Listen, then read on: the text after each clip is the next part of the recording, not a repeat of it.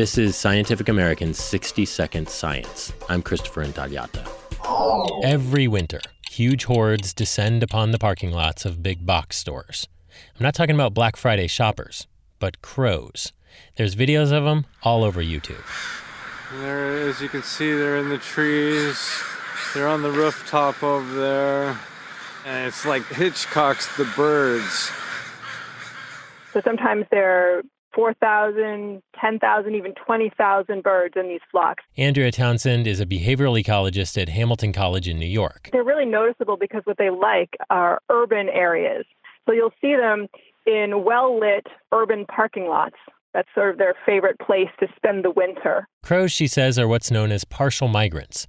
Every year, some members of the population migrate between breeding grounds and their overwintering grounds, like parking lots. But others just stay put. So Townsend and her colleagues wanted to know if that urge to migrate was something individual crows can turn on and off.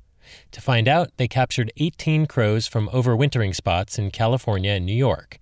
They fitted the birds with little backpack satellite tags and tracked them for several years. Overall, three quarters of the birds migrated, an average of 300 miles. And more importantly, if they migrated once, they did it every year, suggesting traveling is not a habit they switch on and off. The researchers also found that migrating crows returned faithfully to the same breeding grounds every year, but they were more flexible on where to overwinter, which could be a good thing. Birds with these flexible strategies can change their behavior when the environment changes. Whereas other birds and other migratory species are sort of locked into uh, their overwintering sites. And those birds might not be able to adjust as quickly or as easily to changing environmental conditions like climate change. The study is in the journal The Auk Ornithological Advances.